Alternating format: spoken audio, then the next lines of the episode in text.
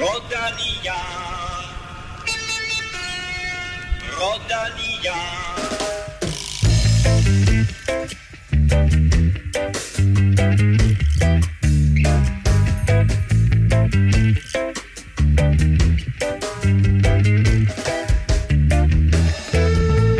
En vild Vuelta holder hviledag efter en første uge, der ikke har skortet på drama, regn, mørke, mudder, styrt og udfordringer med transport. På den måde, der har Vueltaen levet op til sit kaotiske ry.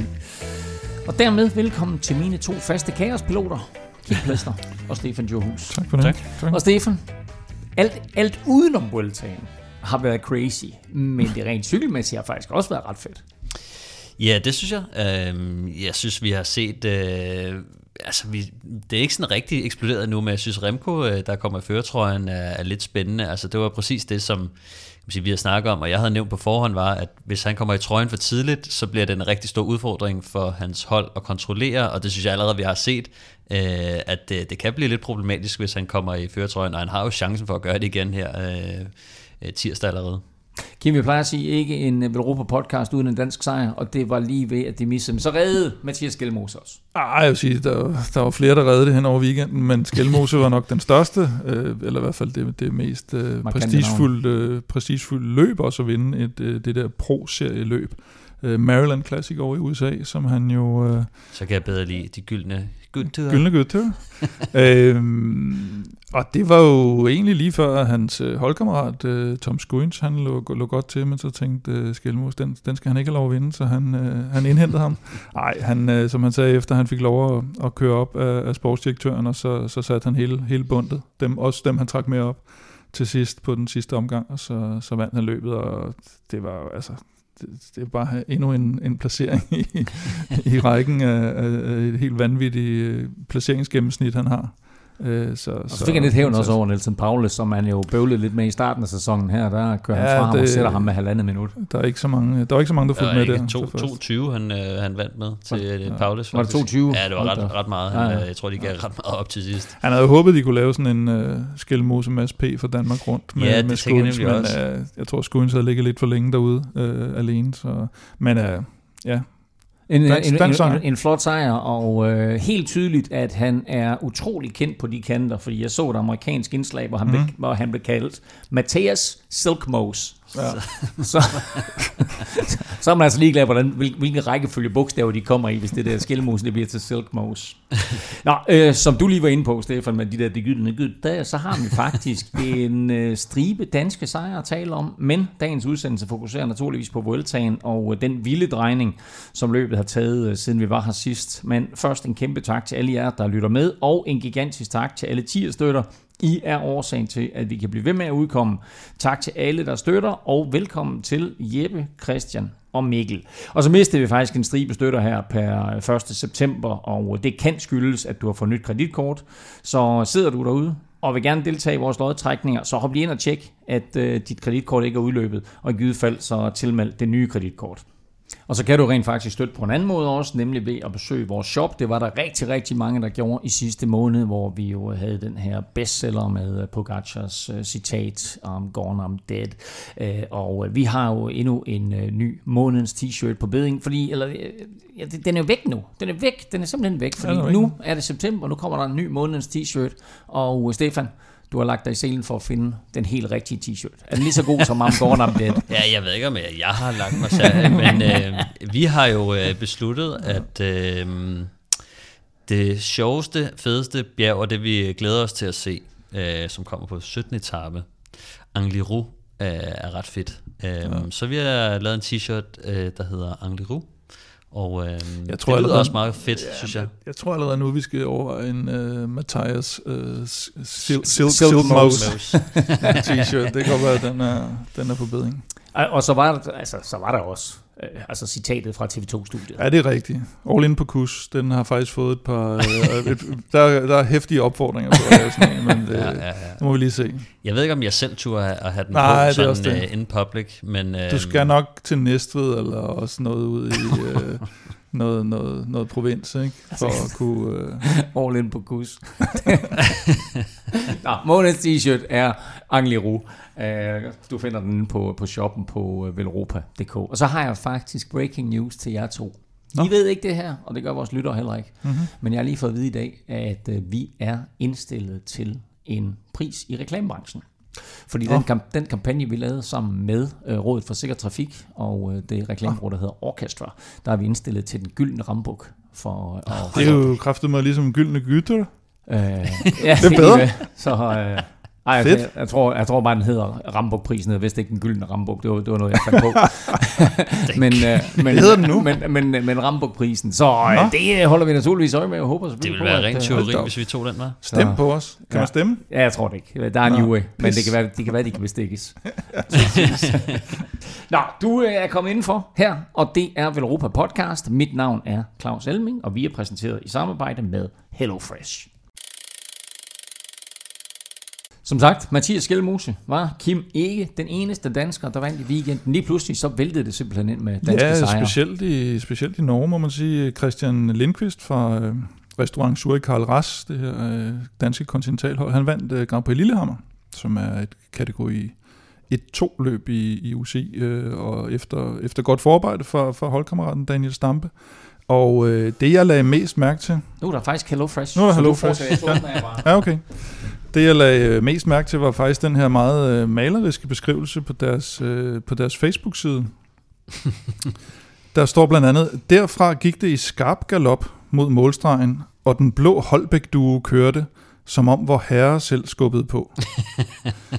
Stefan, øh, det er jo meget lokal øh, patriotisk det her, men øh, hvor, hvor er de to drenge egentlig fra? Øh, jamen, de kommer begge to fra, fra Amager Cykelring, så øh, jeg kan godt forstå, det er virkelig godt opslag. Det synes jeg, man skal lige tjekke, øh, hvad ja. hedder det, deres, øh, deres opslag. Øh, skarp galop. Det er for sjældent, der, der bliver brugt skarp galop. øhm, men altså, flot, øh, flot arbejde af, af Daniel Stampe og Christian Lindqvist, som jo, øh, ja, som sagt, er, er, også er Amager-drenge, ligesom øh, Rasmus Bøvelin og Magnus Bak så ja, ja. Og ligesom du kunne taget over ind på, øh, på det hold. Så øh, rigtig, rigtig flot. Øh, arbejde med Daniel Stampe, der, der, der, der tager lidt flere føringer og link, sender Linkvist afsted på, øh, på ikke noget videre? På Hafjell-toppen. Vi, er, vi er ikke nået til gyldne gytter endnu. Jo, jo, jo. Nej, Nå, men, så lad os, lad os snakke lidt om, om de gyldne gytter. Det er jo et fantastisk beskrivelse, den der. Ja, det var... Ja. Så, nå, øh, de gyldne gytter, Stefan. Ja, det kunne faktisk også have været en fed måned t-shirt, faktisk. Nu har jeg lige tænkt ja, mig det er rigtigt. Der er mange. Øhm, men øh, men jo, det var jo det, det her norske grusløb, øh, som øh, også har været ret øh, voldsomt, øh, specielt hvis det ikke har været så godt vejr, som det nogle gange ikke er i øh, Norge.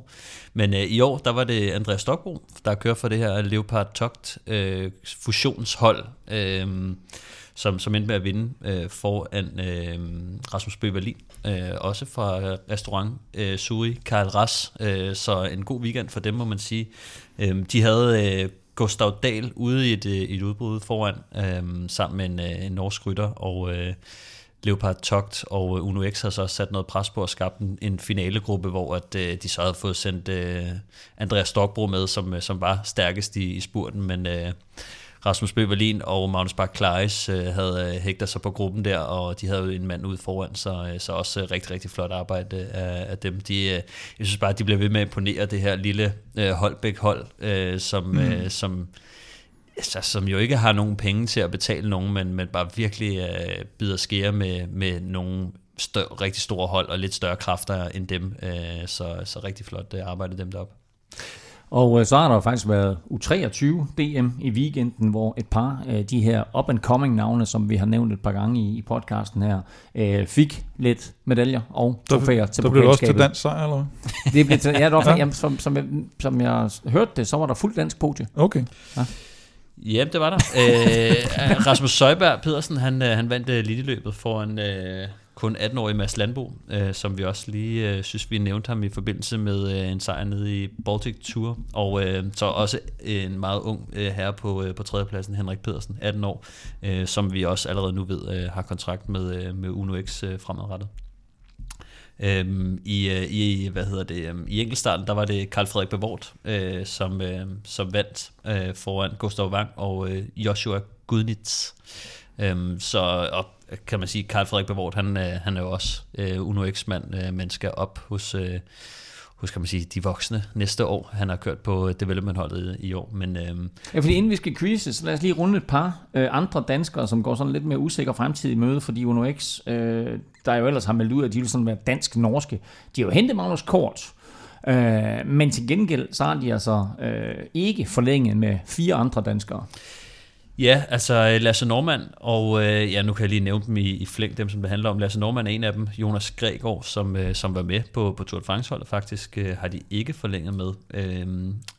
Jakob Henskavl, øh, en af de andre øh, unge, talentfulde bjergryttere, øh, har de heller ikke forlænget med, og Niklas C., som har været på, på trackholdet tidligere, øh, og som også var måske en af de mere erfarne bjergryttere, som også har vist sig lidt frem i, i foråret i hvert fald. Jeg tror, det var Tour for Man. Øh, har de heller ikke forlænget med, så de skal ud og finde noget andet. Øh, indtil videre, så, øh, så har de jo hentet øh, Rasmus Bøvalin ind, som, øh, som vi lige har snakket om her, som har igen i år har haft en, en rigtig, rigtig flot sæson, og øh, han har jo tidligere været op på, på pro-conti-niveau, øh, øh, da, da Rival øh, rykkede op for, for nogle år siden. Øhm, han får så øh, chancen tilbage igen. Øhm, og så som sagt Karl Frederik Bevort, som, øh, som vi kender for 4 km holdet, øh, men som også lige er blevet øh, øh, U23 øh, dansk mester i, i enkeltstart. Øh, jeg havde det sådan lidt øh, med Magnus Bach i, øh, i forbindelse med Rasmus Bøvalin. De to er sådan gået hen og blevet lidt som et ægteskab. Og øh, jeg havde det sådan lidt, da Berlin han kom ind, så havde jeg sådan lidt med, snakket lidt med, med Magnus om, eller skrev til ham sådan, hvad, skal du også øh, den vej, og sådan. Øh, og så snakkede han nemlig lidt om, at øh, måske hvis han kørte den, øh, hvis det gik godt resten af sæsonen, at øh, der kunne være lidt interesse, og han, øh, han klemte sig jo lige ind i top 10 i, i Post øh, Nord Danmark rundt. Mm. Øh, så, så jeg håber lidt, at, at han måske også kunne være en af dem. Men det er mest bare fordi, at de to der, de, øh, de har jo en café sammen. Og, det er det ikke, det er det ikke det par, vi hæpper på. Altså, der er ja. noget relation til Velropa der. Det, det synes jeg, ja, de har jo café nede der, hvor Velropa blev startet. Så, øh, så det, ja, dem, øh, dem vil vi jo for altid være øh, fans af. Og, øh, og så kommer de også fra Amager, som jo selvfølgelig også øh, betyder noget for, øh, for mig. og så var der jo, Kim, faktisk en lidt interessant udvikling i kampen om det spanske stortalent Carlos Rodriguez. Ja, der har jo været de her rygter om, at han lige pludselig skulle til Movistar, og at han havde en forhåndsaftale med, det, med dem, og det, det skulle så angiveligt også være rigtigt nok. Øh, problemet for Ineos er jo så, at de var ved at løbe tør for klassementsrytter lige pludselig. Øh, fandt, fandt de åbenbart ud af. Øh, Bernal er røget lidt ud nu her. Danny Martinez har ikke rigtig fået det gennembrud, man havde håbet på, og skal videre. Øh, Geraint Thomas, ved ikke lige, hvor længe han holder i, øh, i, i karrieren. Øh, og så øh, kunne de jo godt tænke sig, efter han havde det her fantastiske Tour de France, at, øh, at han egentlig blev på holdet. Så nu har han angiveligt lavet en ny kontrakt med Ineos, og, øh, og så har de så kompenseret Movistar for den her forhåndsaftale, som er lovlig nok at lave, øh, når du er i sidste år af, af en kontrakt. Men øh, den har de så åbenbart fået øh, møflet sig så ud af. Så har man gerne lavet en forhåndsaftale, og så har Ineos så kompenseret Movistar for at opgive den? For at opgive den forhåndsaftale. Et års så, forbrug af palja. det, det håber jeg ikke, så skulle det næsten være noget mere britisk, de kan give med. Fish and chips. Ja. Nå, øh, vi kommer til at snakke meget mere om mad øh, lige om lidt, men nu skal vi Quiz. Øh, og det står jo helt lige 22-22. Der er udlignet vanvittig spænding, vanvittig drama i Velropa-quizzen, hvor der jo kun er 6-7 udsendelser tilbage, til at vi skal have fundet en vinder. Og vinder, det blev Lennart Kemla igen. Han vandt nemlig en etape i Vueltaen, og dermed blev han seneste medlem i Grand Tour Grand Slam klubben. Det 106. medlem for at være helt præcist, altså en rytter, der har vundet en etape i alle tre Grand Tours. Men hvem var den seneste tysker, der præsterede det?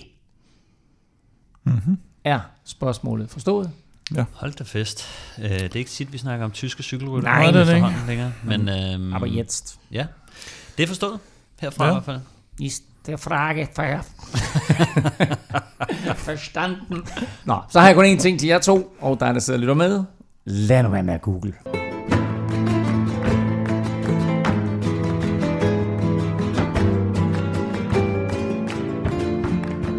I Tour de France var 6. etape det første afgørende slag i kampen om den samlede sejr, og men sanden om ikke også 6. etape i årets Vuelta blev nærmest episk og fik en overraskende vinder. Ja, altså overraskende overraskende lige på vindersiden. Jeg synes måske mere, det var det, at der kom, var det ikke 42 mand, der, der kom afsted i udbrud, hvor, øh, hvor lige pludselig der sidder altså Lenny Martinez, Sepp Kuss, Michael Landa, Wout Poels, Marc Soler, Roman Bardet, øh, og får et kæmpe forspring. Og det var det, vi havde snakket om, det her med, at øh, hvad, hvad sker der, når Quickstep skal til at, at, at kontrollere det her løb. Øh, Remco har sagt, at han vil gerne give, øh, give øh, føretrøjen væk på den der etape. Men nok ikke lige på den måde, at der sidder 40 mand med en masse klatre, og er det fire mand for, for Jumbo ude foran og bare kører tempo og er ved at, ved at smadre løbet fuldstændig og, og åbner det sådan, altså åbner det jo helt op klassementsmæssigt. Og så, så, ja, så Sepp Kuss vinder, og Lenny Martinez overtager føretrøjen. Men, men også det, at de så får, får, får taget sekunder på Remco i sidste ende. Så det var jo en, en, en relativt trist etape for, for og, Quickstep. I øvrigt også meget ballsy move af Jumbo at sende Kuss afsted på den der måde, synes jeg. Ja, ja. Øhm, ja. Men, lad os lige tage det der med de 40 ryttere først, eller 40 plus ryttere, fordi Stefan, altså, der sidder nogle kanonnavne derude, mm. ikke? Altså, uh, Sepp Kuss, Mikkel Landa, uh, Lenny Martinez, som ender i trøjen, Max Soler. Uh, hvordan kan Quickstep tillade at så stærke ryttere, der trods alt må betragtes som outsider til at vinde mm. Vueltaen, at de lader dem få syv minutter? Jamen, altså, øh, det er et rigtig godt spørgsmål, fordi det ender jo ikke med at være en, en særlig god situation for dem, så man må formode, at der er et eller andet, der er gået galt, fordi at de mm. ikke har mhm. fået det helt, som de vil have det, ikke? Øhm, det synes jeg godt, man kan tyde på situationen.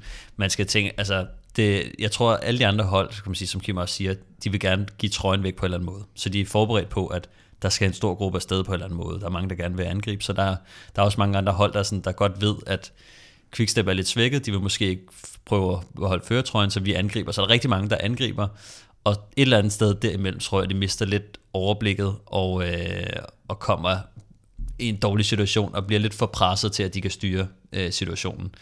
Det, som man også ser, at de faktisk har Luis Favake og Mattia Catania med op foran, mm. øh, og så begynder de at føre ned bagved. Jeg tror ikke rigtigt, de havde overblik over, hvem der sad derude. Altså, hvor mange gode Nej, fordi rytter, Favake der... og Catania op imod mm. de klassementsfolk eller bjergstærke rytter, der ligger deroppe, det, det giver slet ikke nogen mening mm. for dem.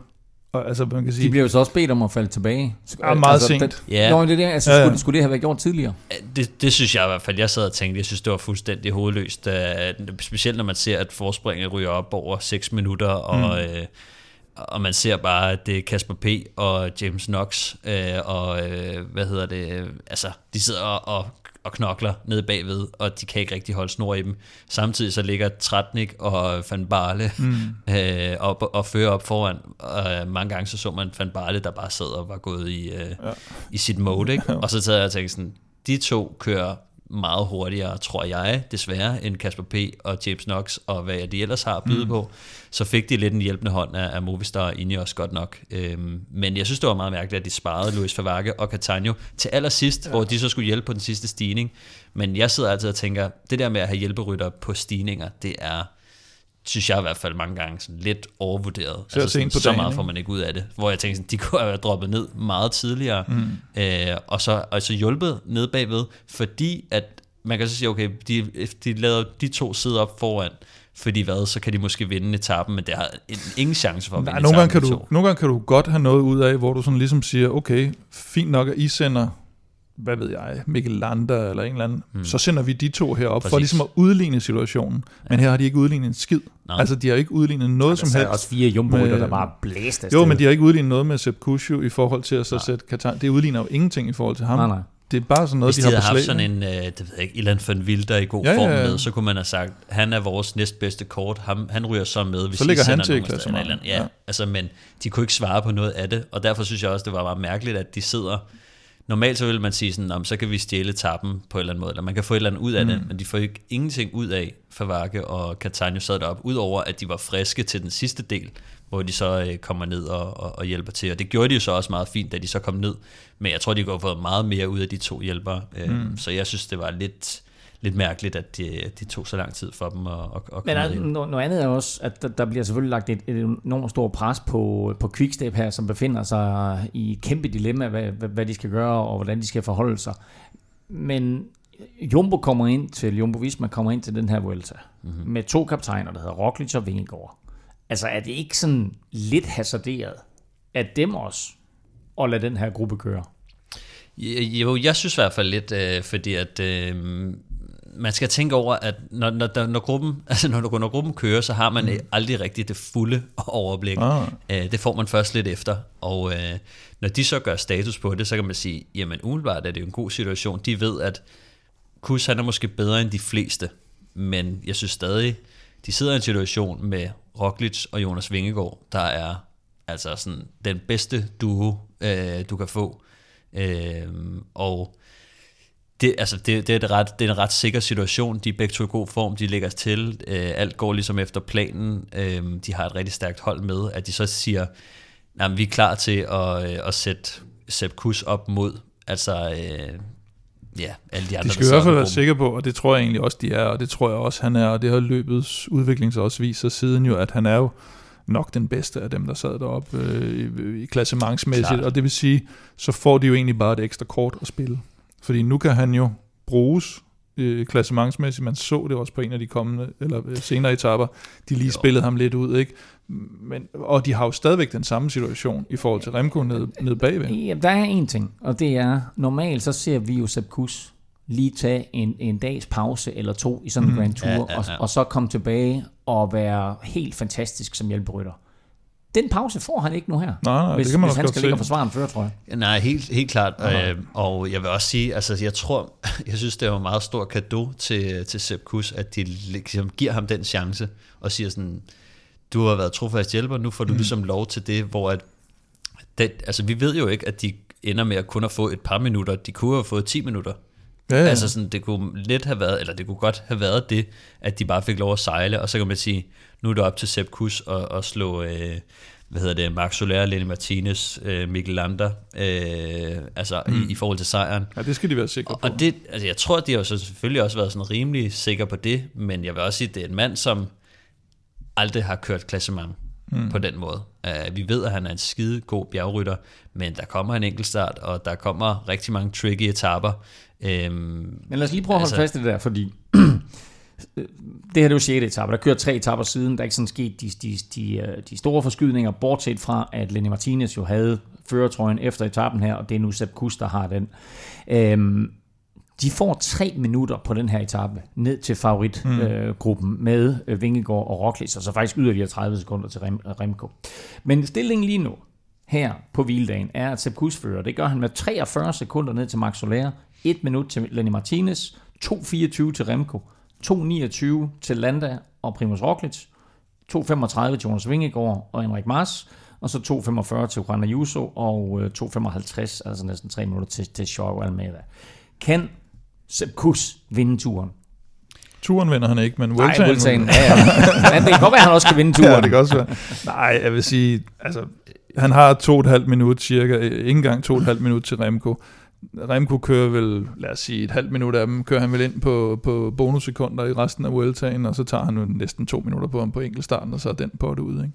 Altså, så har han stort set hentet ja, hans sige, det, forspring. Det, det forspring, han har lige nu, det, det mister han formentlig næsten det hele, øh, tror jeg, øh, på enkelt start. Meget af det i hvert fald. Og, så er der, ja. og, så, og man kan så have set på de, på de sidste par bjergetapper her, at der mister han også lige i hvert fald 20-30 sekunder på, måske ja, alt efter hvordan de afkorter mm. etaperne, så, øh, så, så mister han lige lidt til, til, til de store, ikke? og han bliver stadigvæk spillet ud som sådan en, en mm. forpost, og det koster altså også nogle kræfter, og han får ikke de pauser, så det, det, det, jeg tror jeg det tror, ikke, men det kunne være en sjov historie. Han, han vinder ikke, jeg tror ikke, han vinder øh, Vueltaen, øh, uden at han stadig vil være det der øh, kort, som Roglic og Jonas kan spille ud. Mm. Fordi det, her, det ser jeg som hans eneste vej, ligesom han er blevet spillet ja, så skal ud på den her måde, igen. at, at ja. Øh, de ender i en situation, lad os sige på Tourmalet-etappen, hvor at de, øh, de sidder tre mand med Remco, og så er det Kus, der får lov at køre. Mm. Altså, der, der, det er sådan, i sådan en situation kunne jeg godt se, at han skal bruge noget mere tid, og han skal på, over på den anden side af enkeltstarten, med et, med et stadig et godt forspring, fordi jeg tror, han kommer til at tabe. Man skal også tænke på,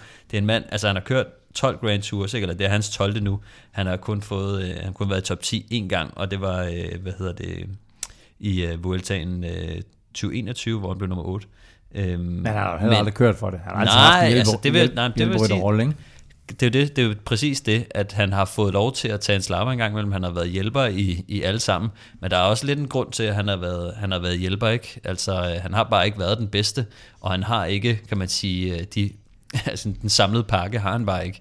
Øhm, men han er en voldsomt god bjergrytter, øh, så kommer vi senere ind i løbet, og han stadig, kan man sige, øh, er, er kommet helt skinnet igennem, så, øh, så, så tror jeg godt, men man skal også tænke på, det er en mand, der kører jeg har kørt alle tre uh, Grand Tours i år. Ikke? Mm, det er også vildt. Giro Tour, uh, Vuelta er han i gang med, så det har været en rigtig, rigtig lang og hård sæson for ham.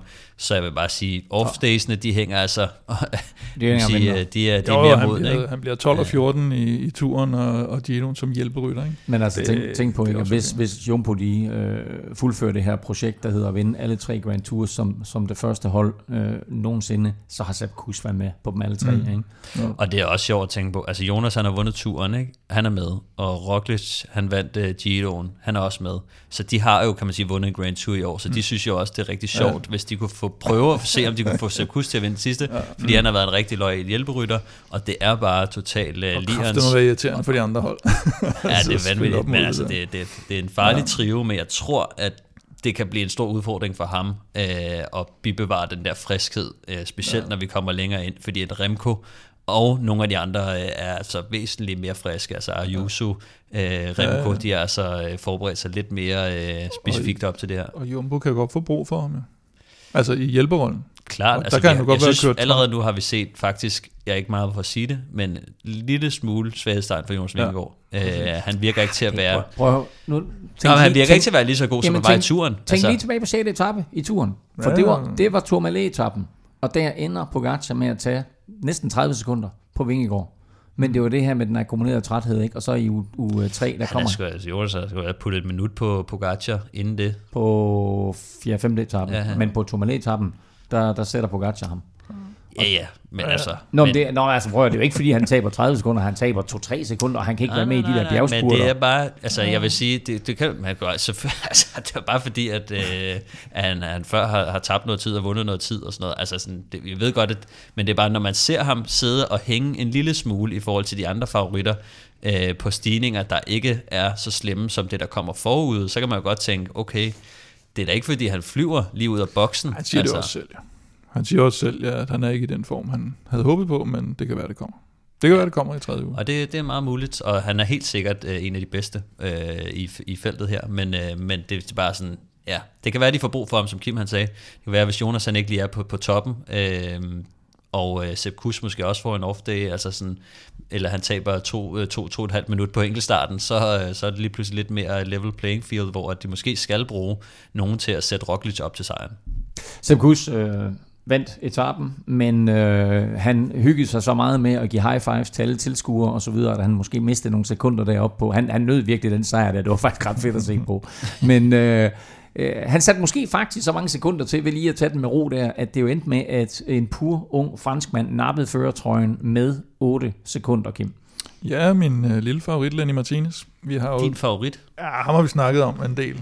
Jamen, ja. Francis de Jure er jo, mit favorit. Det ved jeg, du har nævnt ham før, men er han er din ja, favorit? Ja, Gregoire er også min favorit. Og, oh, okay. og, det er, og, hvad hedder han? Efter, det, det er Godygate, Gody, det her. Det, jo, han er også sige, om det var favorit i løbet, eller generelt din Nå, favorit. Nej, nej, nej. nej. Det, eller bare det, en af dine favoritter. Det er sådan en, vi har, vi har talt om lidt. Vi har talt ham op. Mm. Du, vi, vi, har, vi, har, vi har sikret ham alt. Han skylder, han skylder os alt. Nej, han er jo øh, ham her, sønnen af, af den her, øh, hvad hed hans øh, far der? Kan vi huske det? Cross, Martinez. Uh, ja, Miguel, Præcis. tror jeg.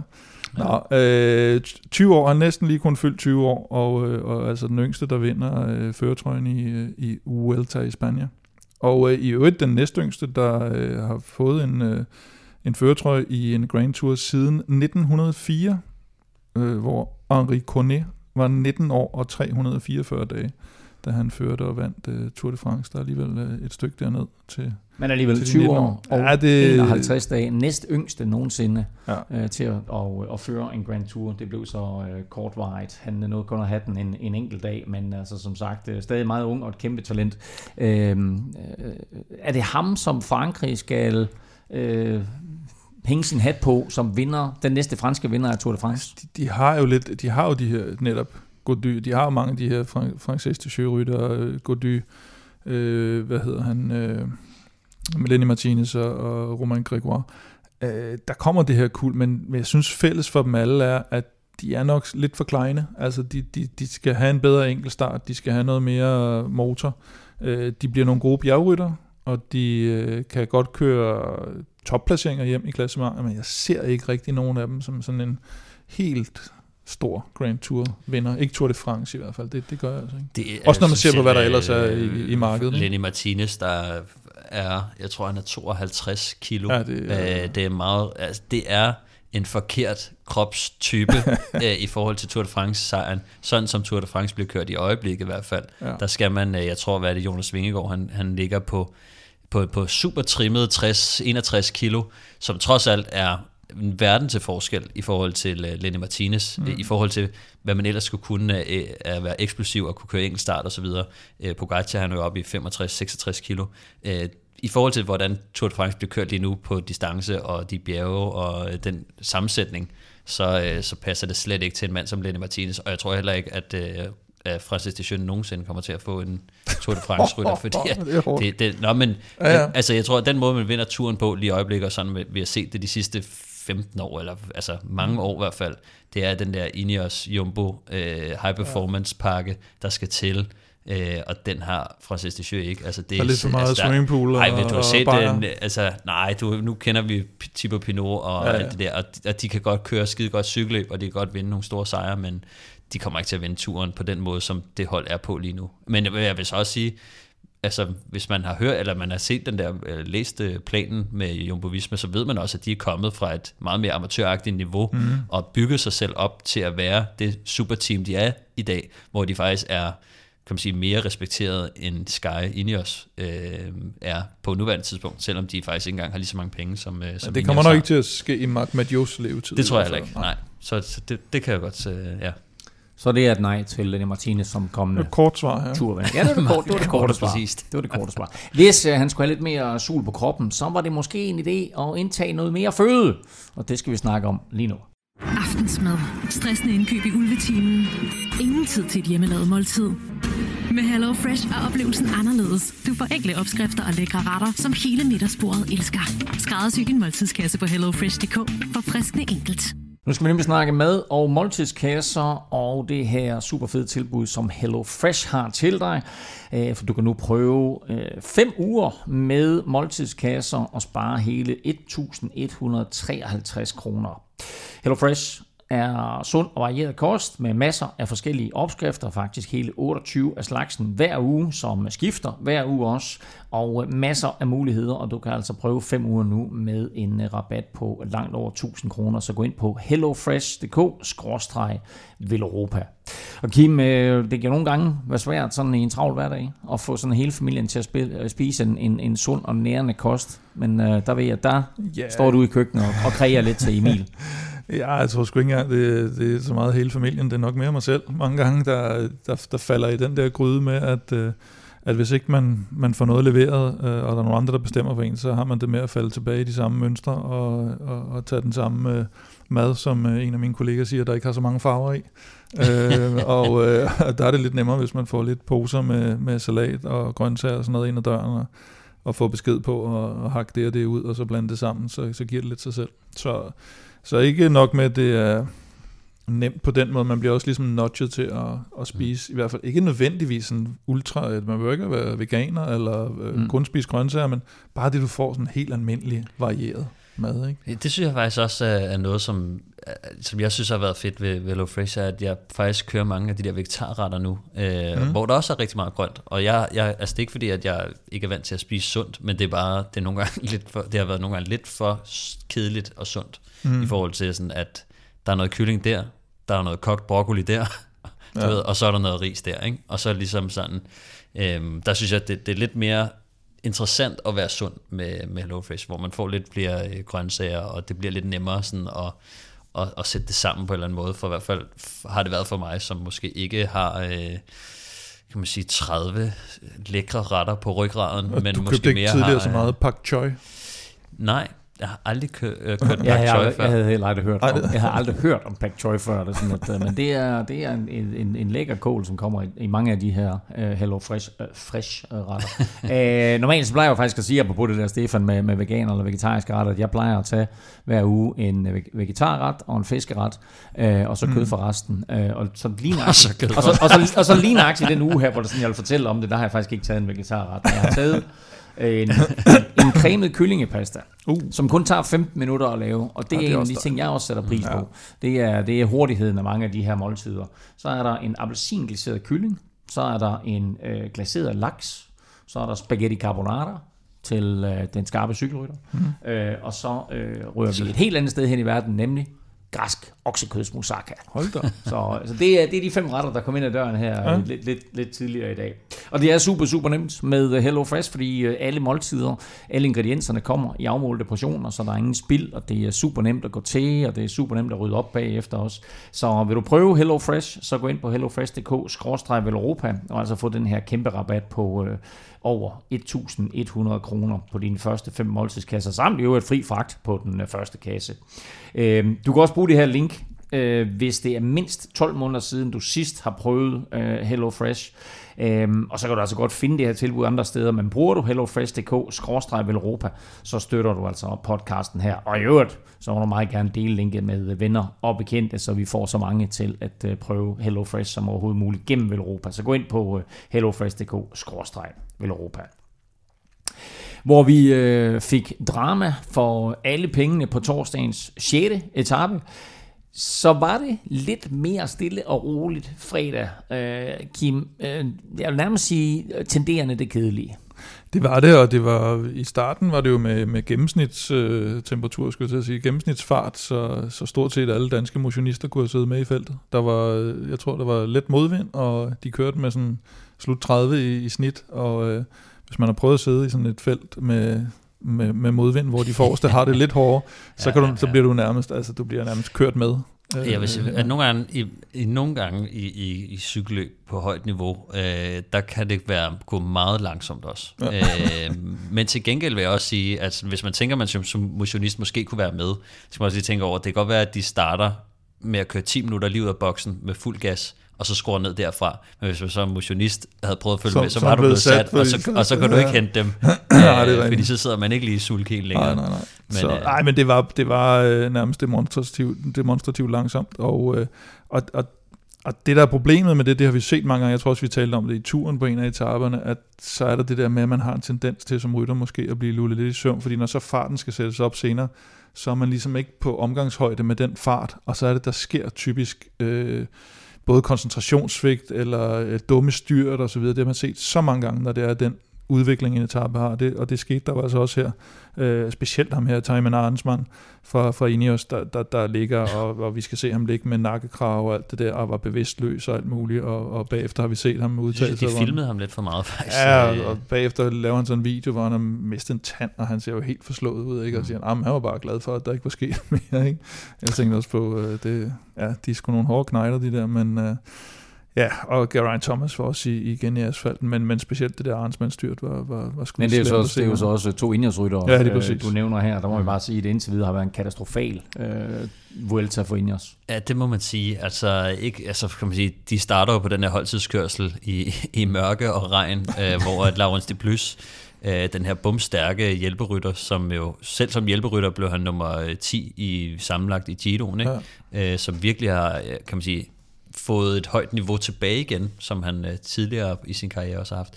Øhm, ham mister de tidligt. Geraint Thomas har en off-day på den første bjergetappe på tredje etape, så han ligesom, ja, han mister jo 47 sekunder eller sådan ikke meget, men man ser, at han har en off-day. Øh, Timon Arnsmann øh, holder sig til gengæld til men ender så mere styrt ud af, af løbet, og øh, Geraint Thomas har også været nede. Øhm, så lige pludselig så begynder det at se lidt, øh, lidt skidt ud for dem, fordi at de faktisk øh, har mistet begge deres øh, klassementsrytter, og det var det, som de kom for. Øh, så nu skal de jo til at finde på noget andet, øh, og, og måske køre efter etappesejre. Det har vi set. At, øh, ja, det er sjovt, det har jo været historien om Ineos, det er, og så starter de med det der, og de bruger helt utrolig længe på at køre efter klassement, som mm. de næsten godt kan opgive. Undtagelsen var Geraint Thomas her i Giroen selvfølgelig, hvor han var ret tæt på at vinde. Men så kommer det der med, og så begynder de at køre efter etaper, og så bliver det faktisk ret fedt hold at se på. Ja. Og så får, mm. de, får de ofte lidt mere ud af det, så man kan jo håbe, det er det, der, der ja, kommer til at ske. jeg vil også sige, altså, det, når, når jeg sidder og tænker sådan, jamen det er jo selvfølgelig ærgerligt, at, øh, jeg ved ikke, Geraint Thomas er jo, han blev tre i turen sidste år, mm. to i Giroen i år. Mm. Men niveauet er der jo selvfølgelig stadig, øh, men man sidder også lidt og tænker, den måde, de kører på, og han kører på. Altså, han, ja. han, han skal hægte sig på, og, og så måske kan han blive nummer tre, hvis alt går vel. Øhm, men jeg synes, det, det kan blive sjovt at se uh, Brian Thomas køre efter etappesejr. Øhm, sammen med Philip Ogana, som har været tæt på at vinde nogle masse spurter. Det kan være, at han kan få lidt mere frit lejde. Synes jeg også, en mand som Egan Bernal, som, øh, altså, som jo er så, øh, tilbage. Vi så, altså, vi så Grant Thomas køre lead out for, øh, for Mark Cavendish. Eller hvem var det, han kørte? Hvem var det? Det var ikke Mark jo, Cavendish. det var Mark Cavendish. Mm. Det, var, altså, ja, det var på 21. Ja. etape af Giro. Ja, ja, når, altså spørgsmålet er, hvornår, altså, om, han, om han gør det samme for Garner på et tidspunkt, for vi har set Garner være meget tæt på at vinde på egen hånd. Mm. Nå, ja, okay, på den måde. Ja, ja, ja. ja det kan godt være, at de, de, de gør det på et tidspunkt. Men jeg synes, altså, de har stadig kvalitet på holdet, så hvis de vender sig om og, og kører efter etape, så som jeg tror, de allerede gør nu, ja. at, øh, så, så kan det være, at... er også øh, udmærket og i god form klart, og sådan noget. Helt klart. Øhm. Og, og vi har slet ikke talt om, hvordan etappen endte, fordi øh, øh den var 200 km lang, og øh, da, da fælles hurtigste så skulle køre om sejren på stregen der i Olivar, så, øh, så var det faktisk en hjælperytter, ja. der snød alle de store favoritter. Altså spurten den blev overraskende vundet af Total Energies lead-out-rytter Jeffrey Sup. Hvordan pokker kunne det lade sig gøre? Det tror jeg heller ikke, der var mange, der havde set, men man kan sige, øh, i sig selv sensationelt, og også øh, ham den, øh, hvad er det, øh, venezuelanske mester, eller hvad det var, han var mester for, der blev nummer to, og øh, altså hele nærmest øh, topstillingen der var, var jo virkelig uventet.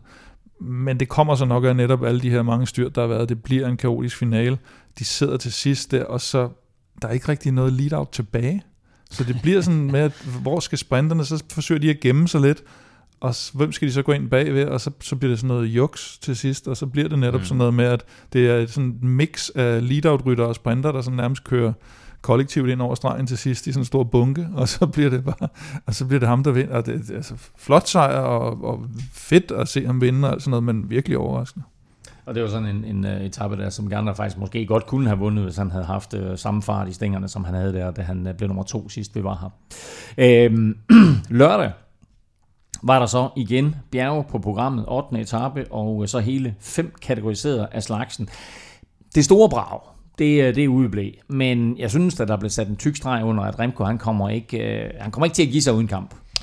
Nej, altså jeg synes faktisk, de, de gjorde det fint uh, quickstep uh, på den her etape. Den kunne have været uh, meget værre, men uh, de formår lige at kontrollere det. Remco han har uh, ligesom han har ligesom benene igen, ikke? eller bliver i hvert fald ikke sat uh, sådan under pres, uh, mm. udover, kan man sige, der er lige Sepp Kuss, der prøver at angribe uh, på et tidspunkt, men der er Remco faktisk meget overlegen, og nonchalant, han ligesom lader ham få hullet, og sagde også efterfølgende, sådan, det var meningen, at jeg lige ville give ham noget, noget luft, og så hente ham igen.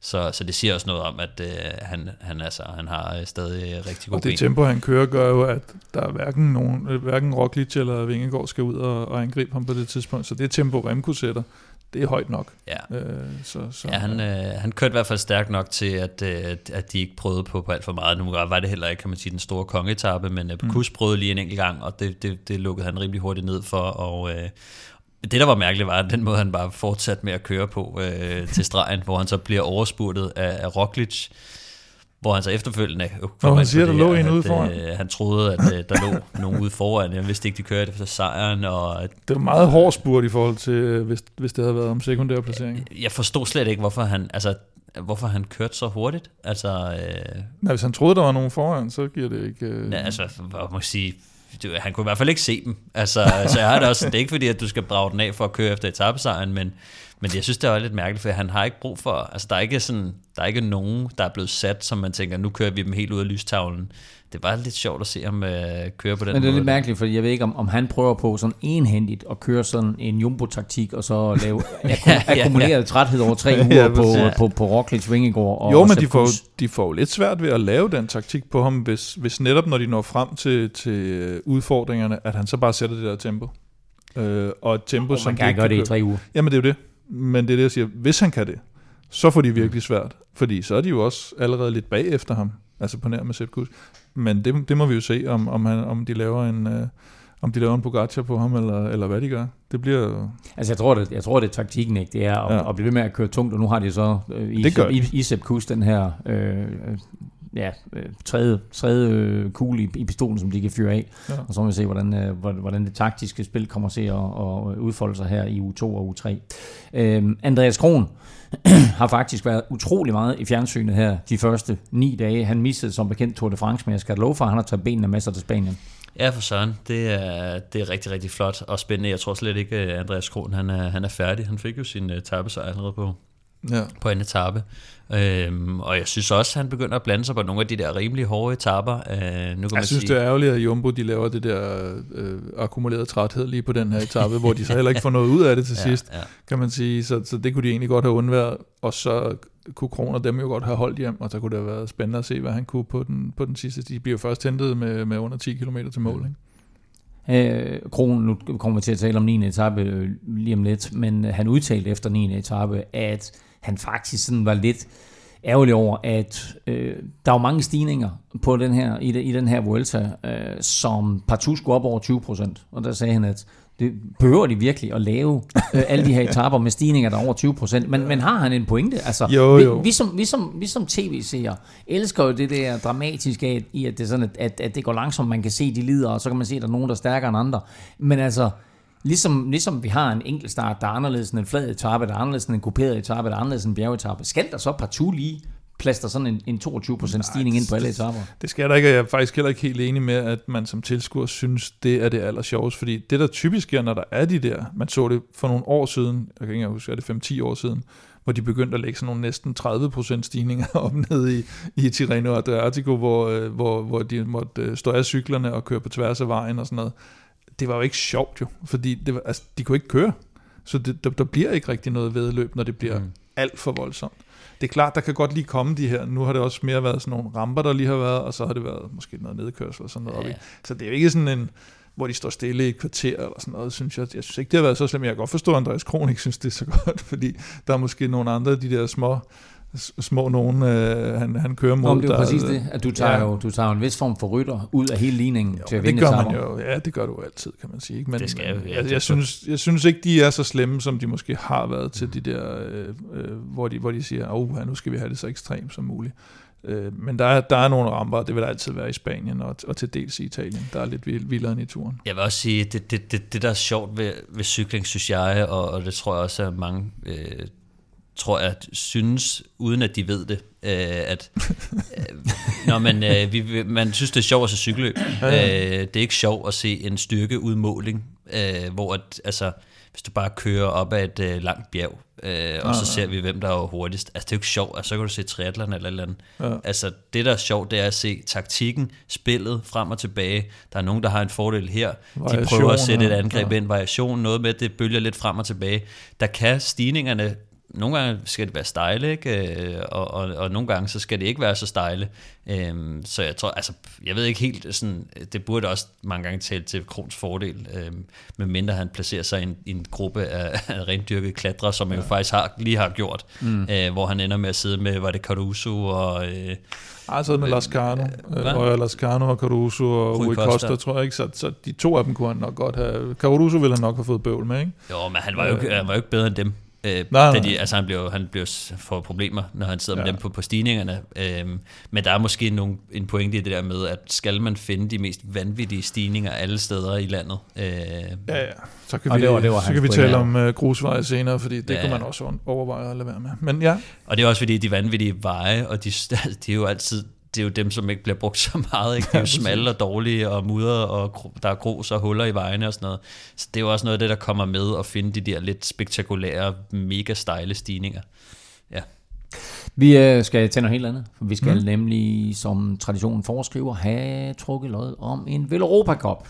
Og øh, så satte vi jo faktisk også gang i en ekstra lodtrækning, og den trækker vi lod om Øh, den her ekstra pakke, den trækker vi om, når Vueltaen er slut. Øh, og Stefan, øh, vi har sådan en duffelbag med hjem fra Frankrig. Den har vi fyldt med alle mulige ting.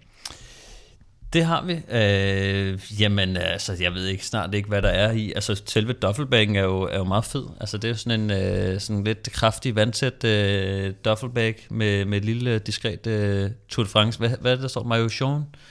Øh, tror jeg bare, der står på faktisk. Og så er der et uh, Tour de France-håndklæde, og, øh, og så er der det her øh, Skoda-ting også, hvor at der blandt andet er sådan en øh, ret lækker øh, vindjakke i, og, øh, og så er der flere, øh, flere øh, ting med. Ja. Men altså, først og fremmest, så skal vi lige have fundet dagens vinder naturligvis af en Velropa Cup, og øh, der har du trukket en, en vinder, Stefan. Det har jeg. Vinderen i, i dag hedder Esben Hansen, Sådan. øh, og har egentlig været med i, i ret lang tid. Nu kan jeg ikke lige uh, se, hvor lang tid, men, øh, men Esben, han Esben vinder. Hansen. Esben, mega fedt, du støtter. Tusind tak for det, og kæmpe stort tillykke med øh, din nye Velropa Cup. Og øh, vil du derude fremover deltage i lodtrækningen om en Velropa Cup eller den her Duffelbag, så er det nemt at være med og samtidig støtte os på tier.dk. Og øh, husk, at du for hver femmer, du støtter med, får et lod i puljen, så jo større beløb, jo flere lodder, og dermed større chance for at vinde. Du finder link både på velropa.dk og på tier.dk. Mange tak for støtten til alle, og kæmpe stort tillykke til Esben. Og så kommer vi til øh, søndagens 9. etape, som jo godt nok var kategoriseret som kuperet, men øh, afslutningen, det var sådan en lille bjerg. Øh, Og især de sidste to ramper havde vi glædet os til. Men den sidste rampe, den blev så forkortet. Ja, og øh, som nogen, der har sådan fulgt lidt med i Vueltaen, så, så sker der jo lidt, øh, der er sket lidt underlige ting undervejs. Du har ramt, ramt så nogle af dem op. Og her der vælger man jo så meget sent egentlig at, at meddele det her, at øh, ikke ved 2 km porten, men, men selvfølgelig 50 meter før 2 km porten, som jo helt klart er nemmere at se for rytterne, der skal man stoppe tiden. Og det sker ved, at man, øh, der er sådan en lille, der er en lille hegn, som en mand, øh, jeg, øh, nogen siger, det var Fernando Escartin faktisk, satte sig op i med et lille gult flag, og så stillede de sådan en kejle nede, og så stod der en dame og, og noterede på en blok, og så stod der en med sin mobiltelefon og filmede, de kom over der. Det var så øh, måden, man tog. Øh, og, altså, det ville jo have været meget, meget mere besværligt at bare tage det ved to kilometer på den, kan jeg godt se. Øh, det er der ikke nogen grund til. Men der var, Når jo så når stod der i vanvittigt- der var jo forvejen. så vanvittigt meget mudder på de 50 meter der. Ikke? Det, havde jo, det, havde jo skabt drama, det og skabte det var drama. pis farligt. Og, Og, og det man siger, det er jo så, at grunden til, at vi skal stoppe tiden her, det er jo fordi, vi kan simpelthen ikke have, at, øh, at, at rytterne de kører de sidste to kilometer, for det er helt vildt farligt. Og fair nok, fordi det kan det jo sagtens være. Samtidig siger man så, men de rytter, der er i udbrud, dem er det jo ikke farligt for. De får bare lov at ræse fuld knald mod etappesejren. Så det ved de på forhånd, at det ved ikke, hvordan de har... Det, det det, det, det, det, ja. det har de fundet ud af. De rytter er det ikke farligt for. Men vi ved på forhånd, at klassementsrytterne for eksempel, mm. som kommer i en gruppe, der er lige så stor som udbryderne, dem er det helt vildt farligt for. Så de skal stoppe to kilometer før mål. Det er den der logik, de også havde i Andreas Kron-etappen, hvor vi stopper tiden her, men der er i øvrigt også bonussekunder at køre om resten af vejen. Jeg, jeg kan godt se de lidt... fjernede så til gengæld bonussekunderne på den her etape. Ja. De var der lige pludselig ikke. Jeg kan godt se lidt, altså sådan, det er jo, de sidder jo i en rigtig uheldig situation nu, hvor det er, der er mange ting, der ligesom er, er kritisable, og rytterne ligesom har sagt fra. Ja. Øh, så de, jo- jeg tror, at de er blevet sat i sådan lidt situation, hvor rytterne jo som er begyndt at samle sig mere og mere, har Ja, sagt de til ved, dem, de- vi de ved, de ikke gør lige, til det her, de- så, ja, så ja. de er meget, de begynder at gå på listefødder og lave nogle sådan lidt mærkelige ting, men det der med at sige, okay, vi, nogle gange det fungerer lidt, måske lidt mere logisk i en, øh, i en sprintafslutning, hvor man siger, klassementsrytterne, I må gerne holde jer udenfor, Ja, eller nedkørsel til sidst, eller Ja, sådan, sådan et noget eller andet. Der hvor man er neutraliserer det. Det her, selvfølgelig, klassementsrytterne synes, det er fint nok af mange Mm. af dem, ikke? fordi at, øh, det er sådan lidt... Og det der, det der jo er, som også er løbets interesse, klassementsrytterne, de vil ikke... De, for det første, så ved de ikke helt, hvad der venter dem, mm. altså på forhånd. De har jo ikke set det på dagen, så det er jo sådan lidt... Der er nogen, der siger, at det er farligt. Det kunne vi godt tænke os at, at undgå at køre cykelløb i. Mm. Der kan, det kan være, der er måske, lad os sige, der er en, en rytter, der glider i noget mudder og brækker kravbenet, så er han ude. Det vil de jo gerne undgå. På samme måde, så vil løbet jo også godt undgå, at lad os sige, Roglic han styrter ud af, af løbet. Det vil de jo Ja, også ja, gerne undgå. selvfølgelig. Men så er det også bare den her dårlige stemning, der hæver, og, og det her med, at Jo, de og føler, at de plus- bliver nødt til at gøre noget, når rytterne ligesom siger det. Ja, ja. Fordi at nu har de jo vist, at de snakker på kryds og tværs, og de har Adam Hansen Ja, ja, ja. med den her, øh, hvad hedder det, Ja, og der er argumentet jo hele tiden, at det er jo, det er jo rytternes sikkerhed. De skal ikke bare være sådan nogle cirkusartister, øh, artister, der skal styre Ja, det ja. ud til højre og venstre. Det er bare sjovt, at man så siger, men, men nogle af dem skal alligevel, fordi de, ja, Ja, altså, det, ja, det, altså- dem er det ikke så galt for. Ja, det, altså, jeg tror også, der er noget andet på spil ikke her, fordi øh, de der, der ligger ude foran, øh, nu ved jeg ikke, hvor stor afstand der er mellem dem lige, da det er sådan, at, at de melder ud, at der stadigvæk bliver kørt om dem, men tiden bliver stoppet der ved to kilometer. Men det er trods alt... Og det er jo meget tidligt. Det er tidligere, meget Ja, tidligere jo, på men der er trods alt der er, ikke så mange tilbage, kan man sige, i udbruddet der. Øh, Nej, det er sgu heller ikke i frontgruppen. Der sad, øh, hvad Jamen, sad jeg der tænker, jeg, tænker altså, jeg, jeg synes bare, at Stefan har en god pointe om, at når der så bliver kørt, og de så, hvad ved jeg, accelererer og rammer sådan en mudderklat eller et eller andet, ikke? Mm. Øh, eller glider ud i et sving, og så mm. styrter ud og udgår løbet. Det er jo det, de vil undgå. De Nå, men det er altså, der jo ikke nogen, der er interesseret i. Nå, nej, nej. altså der kan man sige, de udbrud, der ligger ude foran, øh, jeg vil ikke sige, at det er fint nok, hvis en af dem udgår, men det betyder jo ikke lige så meget, nej, nej, det betyder som ikke hvis det er Roglic eller Remco eller. Vingegaard. Ja, enig. Og så, så, så tror jeg også, der er en lidt en pointe i det der med, det der udbrud, øhm, de er jo kun et par stykker tilbage, der skal køre om det. Mm. Og der, der er måske ikke så mange vilde accelerationer og angreb tilbage i dem på det Men sidste de, stykke. de kørt lidt trætte. Ja, det tror jeg mere, end at når der kommer en favoritgruppe ind på, på 10 mand, og de skal angribe hinanden i, i, i, på noget mudrede veje. Ja. Men jeg tror, i bund og grund, så tror jeg bare, at det er fordi, de er bange for rytterne, og det er fordi, at øh, de prøver at passe lidt på deres cykelløb, så er det også bare, jeg tror, altså, de er inde i en dårlig stime, kan man ja. vist godt sige. Ikke? Jeg altså, synes også, det er de- mærkeligt, at de, altså de ved jo, de kender jo den her rute, de kender vejene, de kender de smalle, de har valgt ja, at lægge det her. De kender vejrudsigten formentlig lang tid i forvejen. Det er sådan underligt, det, det skal tage så jeg, sent. tror, jeg så faktisk uh, Henrik Mars blandt andet, hvor jeg tænkte sådan, han må også vide lidt om Spanien. Han var også sådan, Ja. ja. det er lidt ærgerligt, fordi at han var sådan, det, det er ikke så tit, at du ved, så var han sådan lidt meget uheldigt, at vejret lige er sådan, fordi ellers havde det været en ret spektakulær etape her Ja. i Murcia, som, øh, så jeg tror, men, men, men jeg synes, Men det var også arrangørerne med- må også tænke lidt over det der med, hvis vi skal have så spektakulært et cykelløb, lidt ligesom øh, Andreas Krohn også var lidt ude på, hvorfor skal vi ud og køre de her mærkelige steder, øh, hvor at der er chance for de her ting. Mm. Ja, ja, præcis. Og der er jo, det er jo ikke helt, øh, altså de steder, som er mere velkendte, øh, hvor vejene måske er lidt bedre, der er lidt bredere osv., det er måske ikke lige så mytisk eller spektakulært, men det fungerer. Ja. Øh, og Men jeg måske tror har de også, været... Søren Ritz havde også en rapport, hvor han ligesom fortalte, hey, der, der er ny asfalt her, men udfordringen er, at der har været øh, så meget regn, og det er så mudret, så de biler, der er kørt op og ned, har slæbt en masse mudder ud ja. på vejen. Så, så vejen var ikke som sådan normalt mudret, men, men det var derfra, det kom. Ja. Jonas Vingegaard sagde i sit interview efter etappen, at han jo bifaldt den her beslutning, fordi han kaldte det jo cykelkross. Ja, ja. Ikke? Så altså, det har nok også været værre end tv-billederne for os har afsløret. Nå, men det er slet ikke så meget, om det var værd. Det var mere den der mystiske måde, de så vælger, og også med den der tidtagning og sådan noget. Det, det er det, der har været sådan lidt. Og nu så jeg også lige billeder i dag fra der, hvor de skal køre. Var det 20. etape, hvor der var total øh, oversvømmelse i hele den by. Ikke? Mm. Så det kan vi også glæde os til. Øhm, og så var der hele det her med, at de, jamen, de, er, også, de er også virkelig uheldige. Ikke? Fordi det ene af de fly, der skulle fragte rytterne på hviledagen, det, øh, det, kan så ikke, det kan så ikke lande i øh, Valladolid eller sådan noget. De må lande i Madrid, og så skal de køre tre timer i bus derfra. Også på grund af dårlig vejr. Ikke? Så de er heller ikke heldige. Altså det er de ikke. Det, det er trods alt ikke deres skyld, kan man Nej, sige. lige præcis. Det er sådan lidt uh, jinx, det her Spanien. Ja, quizzen omhandlede i dag Lennart Kemna.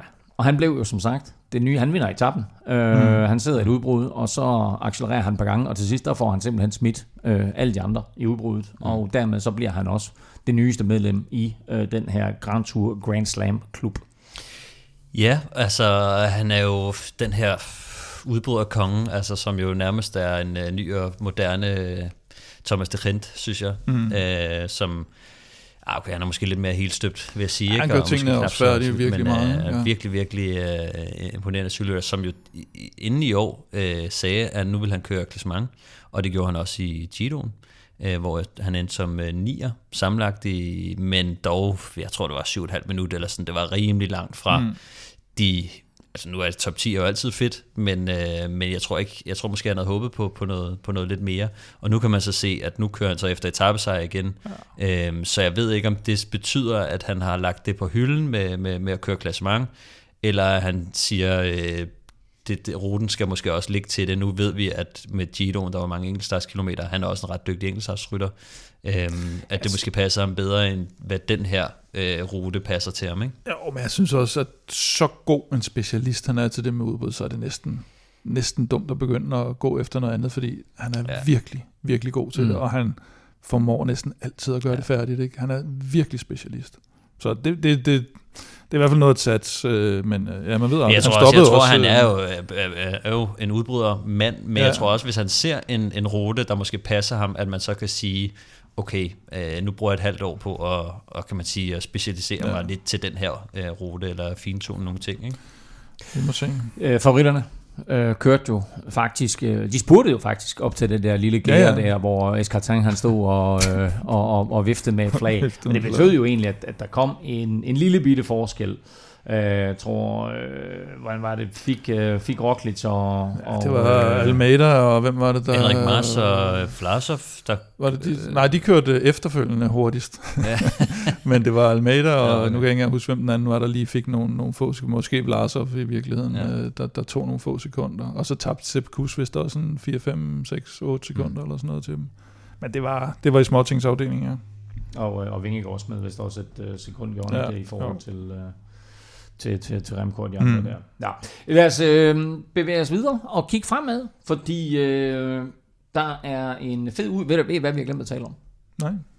Vi har glemt at tale om hvor, hvor, hvor, hvor fed Sepp Kuss han var på det podie der. Hvor Nå, han tager den der bunder... magnum, magnum flaske der, ja. og så bare hammer den ned. Jeg vil sige, til, til hans forsvar, så havde han dog øh, kastet lidt af, af, af, af, af de våde var efter nogle øh, tilskuere og rytter ved at, at sprøjte lidt ud over dem. Men, Men altså, han blev ved.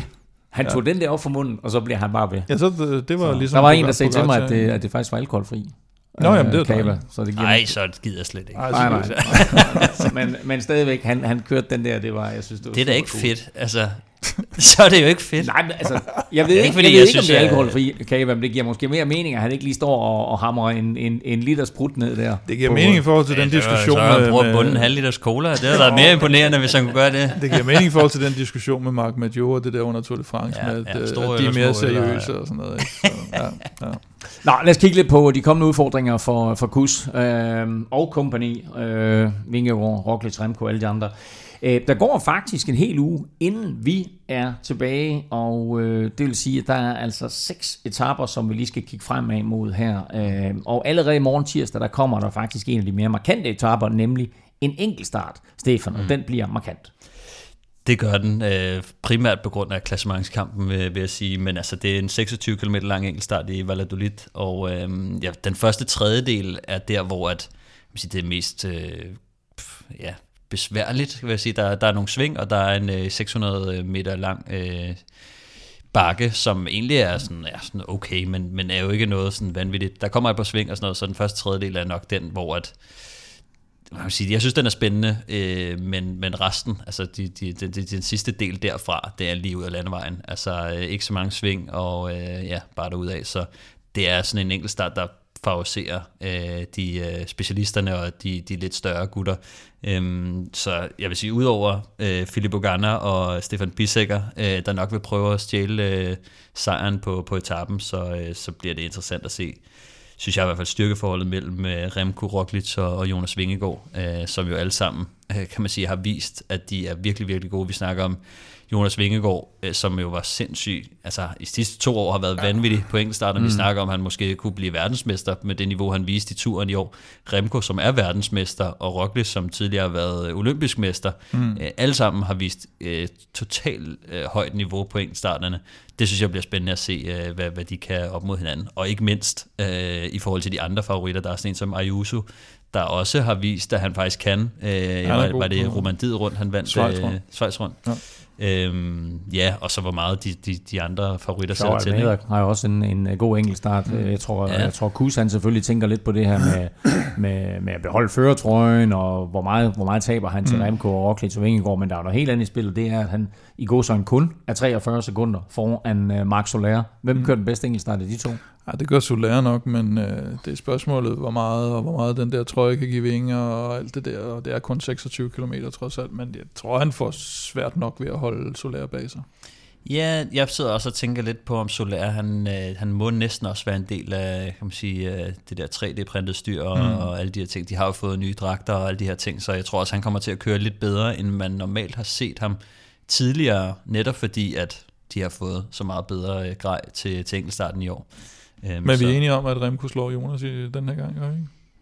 Det ja. tror jeg. Ja, jeg tror, Remco vinder den. Ja, det tror jeg også. Ja, så den, det, er, den, den, den ligger bedst til ham. Han er altså, også den. stor favorit, tror jeg. Onsdag og torsdag bliver til gengæld stillhed før storm for klassementet med en let kuperet etape og så en flad etape. Øhm, men er vi ude i, Stefan, at onsdagens 11. etape faktisk godt kunne være endnu en god mulighed for Andreas Kron?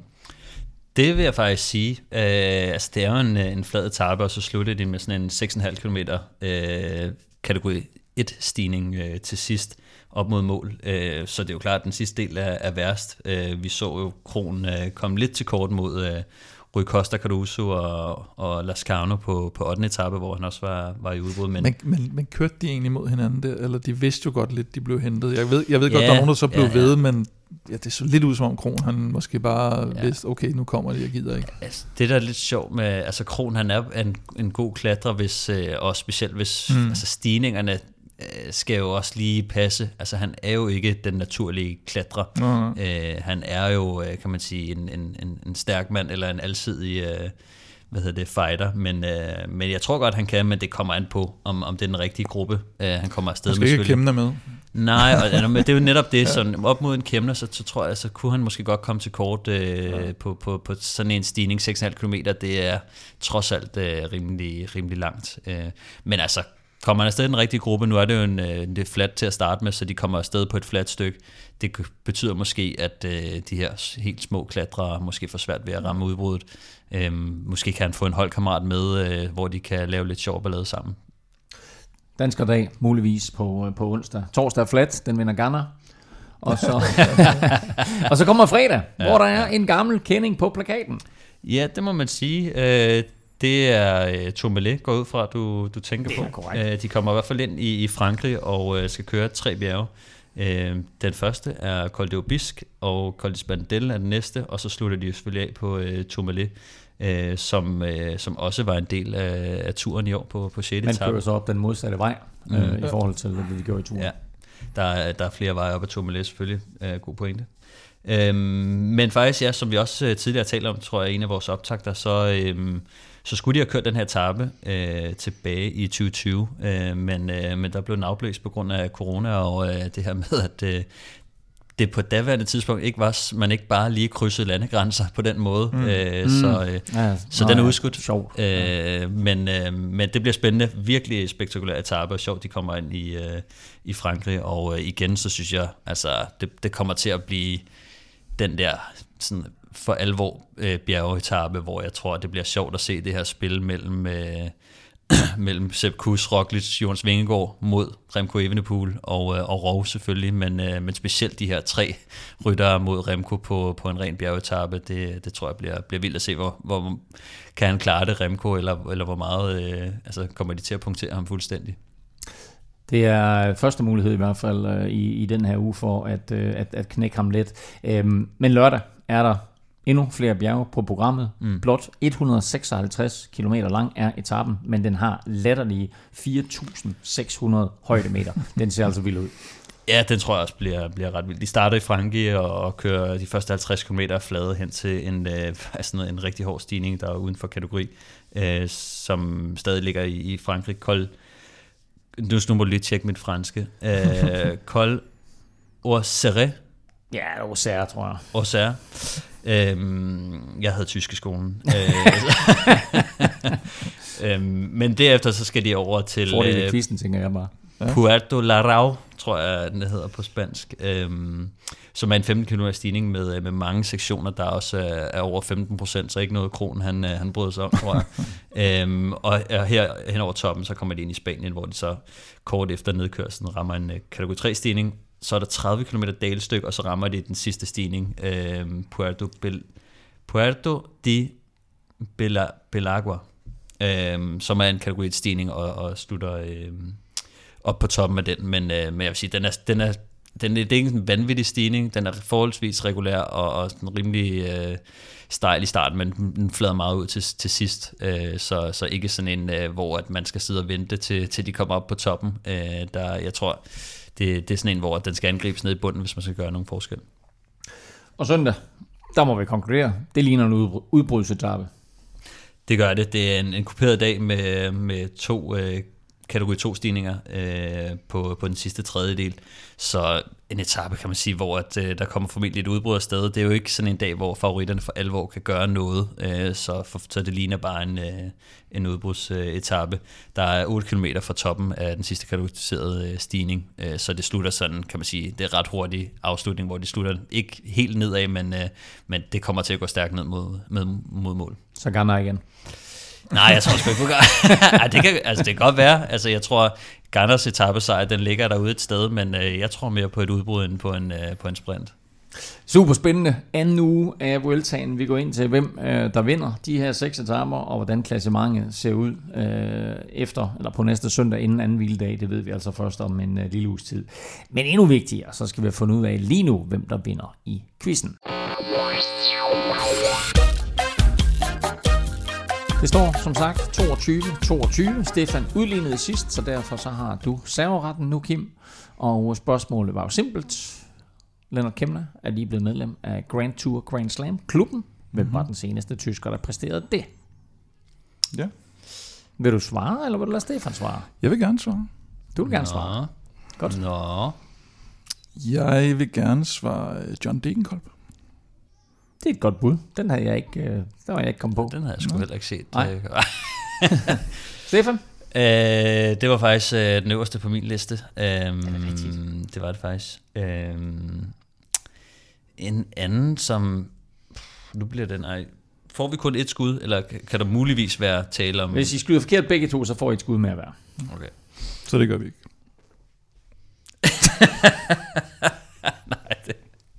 Nej, det, ved jeg ikke. Jeg, jeg, så siger Jens Fugt, øh, bare for at smide et eller andet øh, derud. Jens Fugt? Jeg tror ikke, han har en Grand Tour Grand Slam.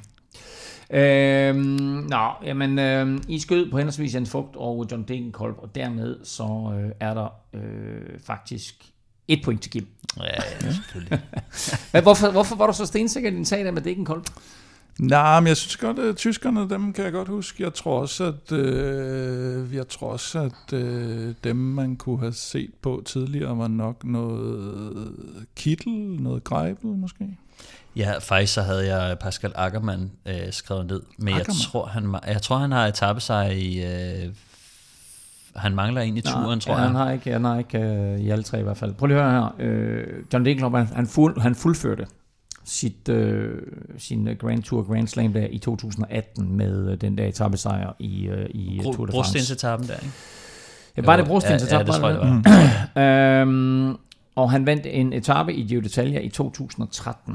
Og så vandt han de der, var det fem i Vueltaen i Hvor samme han år? Han har 10 etappesejre i Vueltaen i 2012, 14 og 15. Jamen det ene år, der vandt han ja. Det, det må have været 14, tror jeg, for der vandt han også øh, point, point tror jeg.